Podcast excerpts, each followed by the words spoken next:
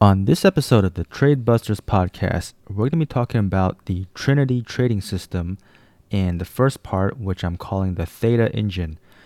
As always, just a quick disclaimer, I'm not a financial advisor, so everything on this podcast is for informational purposes only and not to be construed as investment advice.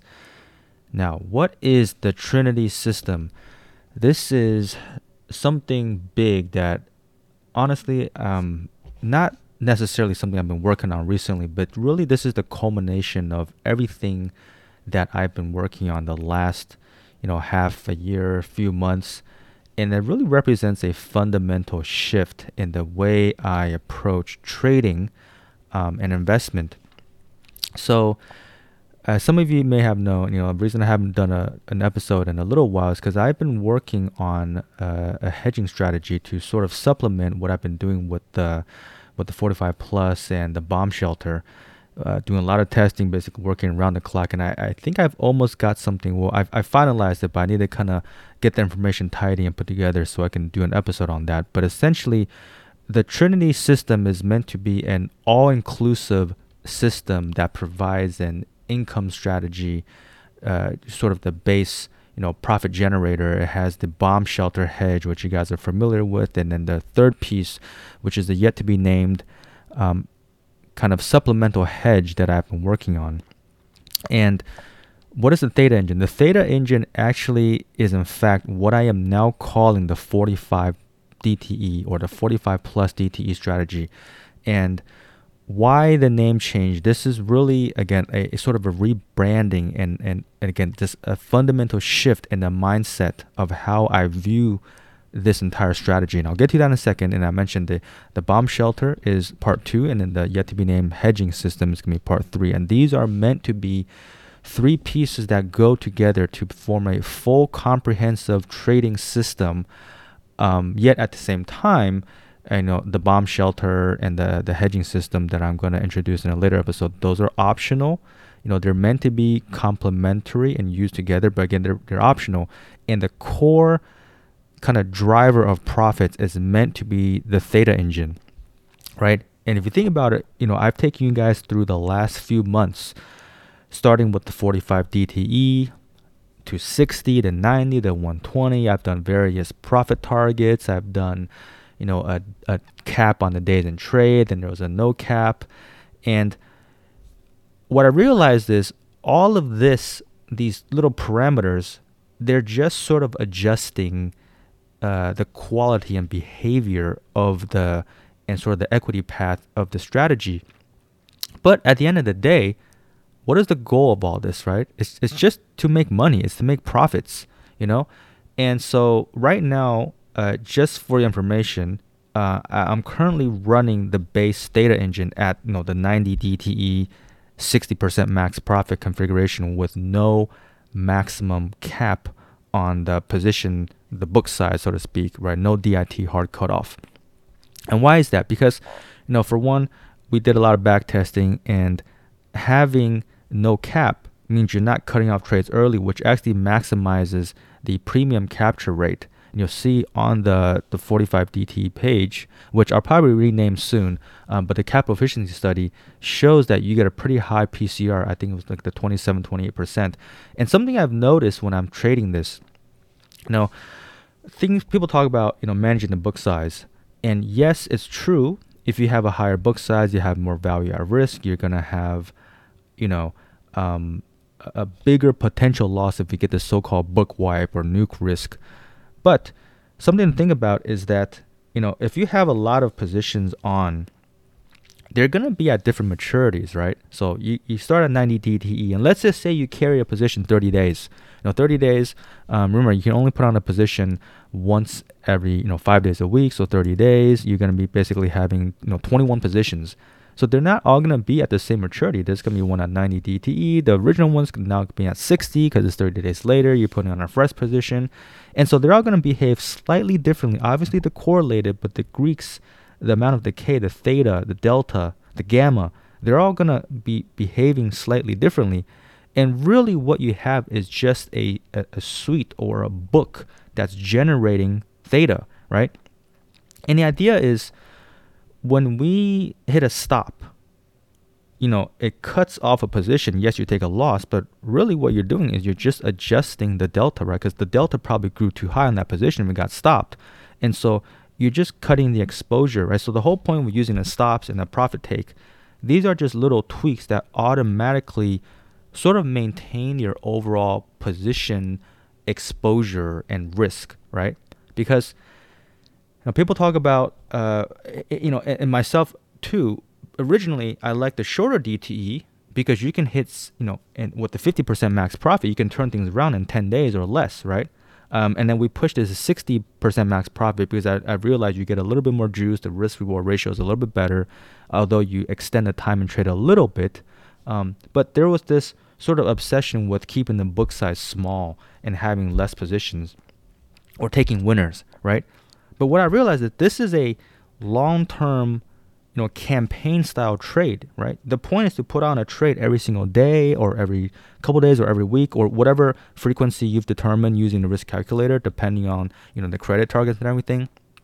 But, you know, what I realized is I don't really even look at this as trading anymore, right? We're not like looking for opportunities and trying to find different strategies or different trades and taking profit and trying to recycle the capital. I mean, we are trying to recycle the capital, but the whole idea of even taking a profit, right, closing a trade and being able to put a winner on the trade log, that really, if you think about it, it's just mental accounting, right? Because we're going to put on another trade, right? Think about it. If you have no positions, you have no theta. No theta is no money, no profits, right?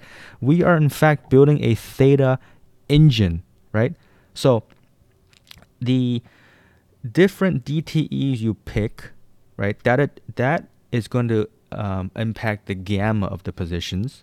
So if you use higher DTE with the same number of positions, it's going to move a little slower for and against you, right? And the theta, of course, is going to behave a little differently. You obviously get higher theta at lower DTE, but higher gamma.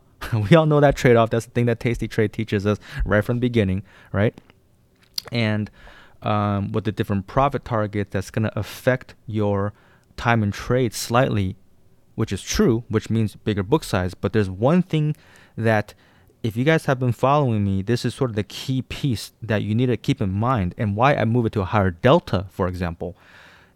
With the higher delta, right, and the higher profit target, and even the 90 DTE, when you capture more premium, right, because our entire credit target, this entire idea of using your target return to back out to the premium capture rate to figure out your credit target, that is anchored to a single point, which is your return target, which flows all back to the credit target.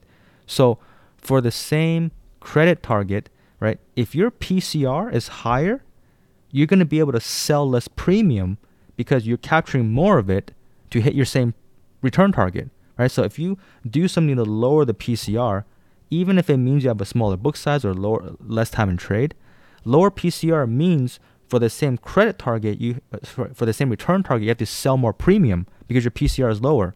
So that's kind of one wrinkle that you really have to be aware of.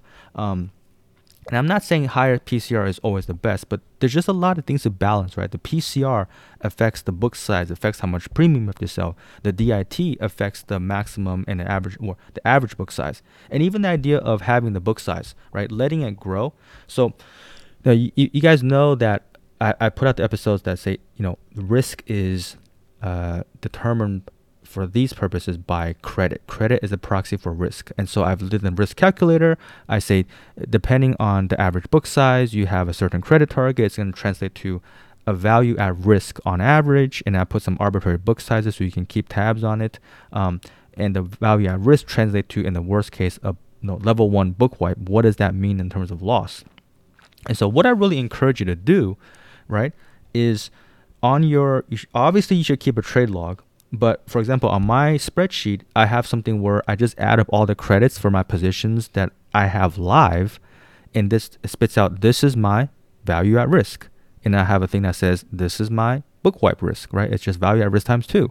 So you can set it up in Excel in such a way as your position in your book size grows, you can monitor your value at risk. You can monitor your risk, right? And you can determine. Now, if you absolutely have to and you're looking at that level one risk and it's too high and it's unacceptable, then yes, prune the book, right? If you must. Okay, at the end of the day, managing risk is important, but you have to basically recognize that this is sort of a fluid situation, right? So I don't have that arbitrary DIT cap anymore because I do want to extract that maximum premium, right? The higher PCR, right? So this whole idea that, you know, when I realized this, I don't even care about closing trades anymore, because if you close, when are you going to open another? Like, you know, and give you an example, like let's say mid-September, or, you know, so today is October 19, 2021, but in the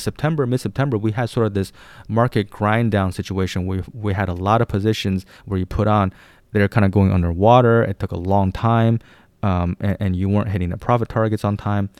And then, so as my position grew, you know, IV was really high. So theta was high. Of course, our negative vega was high too, which is, you know, risk, right? And we had more delta. And then all of a sudden we had this huge run up the last week, and I hit a bunch of profit targets, right? And in fact, I took a bunch of positions off, and now all of my remaining positions are close to their 50%, 60% profit target. And I noticed the theta is so low because we basically had, it just coincident that that move up sucked all the premium out of them, right? So now the theta is low, and I mean, which is fine. I'm not going to do anything different, but you just have to recognize that this is a living, breathing thing. This the theta engine, that's the core of your profit generator, right? And in the following episodes, I'm talking about sort of the, of course, you guys know the bomb shelter is sort of the tail risk hedge if you believe there's that nuke risk, but that's an optional add-on, right? And there's a certain drag associated with that. And I'll do an updated episode on that. And then, of course, the hedge that I've been working on, that's another supplemental piece. But this is, you know, this is your engine, the theta engine.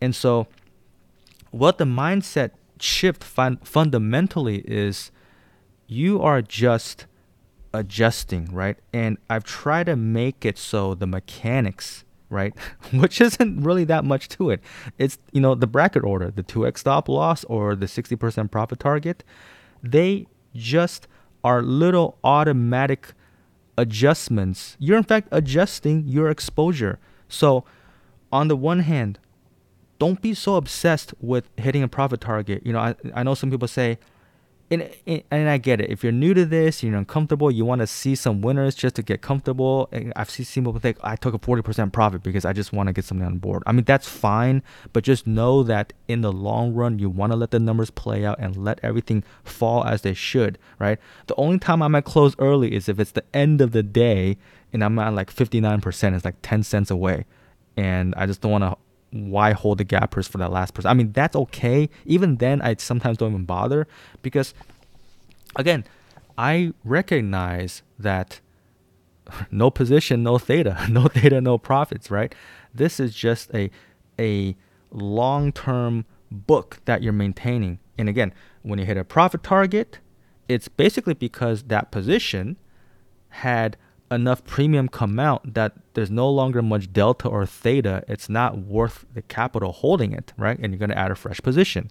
And when you hit a stop loss, it's basically the book telling you that the delta or the exposure was too much. Obviously, it comes back to controlling volatility. You don't want to take bigger losses as well, but that's just it's all comes back to just kind of this self-regulating, you know, thing that you're building, and you're just keeping it running, right? So, and on the flip side, on the stop loss, don't think of it as losing, right? I mean, obviously you have a drawdown and you're going down in your P&L for that day or whatever period that is, but, you know, time is on your side, right? As long as you maintain, you're going to add positions, you have theta. Time is on your side. So, you know, don't get too caught up in the idea of the win rate or how many, you know, things that can book, because if you think about it, right, booking the profit, moving a position from my open position log to my closed trade log, what is that doing really in the moment? Nothing, right? Because, you know, as long as you have things running, you're getting profits every single day. It's not like all of a sudden you know, let's say you booked a profit and it's like a $500 or $1,000 winner, whatever it is. You didn't instantly get that $1,000 of profit. You were gaining that profit over the last 20, 30 days or whatever it took for you to gain that, right? You had an unrealized profit, but it was a profit, right? So if you have, you know, this 20 position book and you're not closing anything, well, your P&L is still moving. You're going to see that time decay, right? So again, that is why I'm basically now calling this core income strategy the Theta Engine. And that covers all of everything we've gone through before, you know, the 45, 60, 90 DT, 50% profit, 60% profit. And I'll talk about the delta in a second. But, you know, that's it. And the configuration you're going to choose specifically depends on what you're trying to get out of it exactly and your comfort level and the risk. And I'll make a note on the delta, why we moved to the higher one. And I mentioned it in, of course, the bomb shelter episode, which the higher delta gives you more premium per contract, so you can spend 10% on the hedge and have less drag. But what I found out is, and this may be partially because on the higher DTE, the gamma is lower and everything, but the win rate really isn't affected that much more at the higher delta, right? You're still seeing like a 85, 90% win rate, even at 15 delta. But at the higher delta, you are getting a lot more premium for each contract, which means what, right? At a fixed credit target, you can do less contracts to get the same credit, less unit risk, less leverage for the same profit. So again, don't get so obsessed. You know, number one, if you think low delta is higher win rate, that, you know, seems like it's not true anymore based on my research, right?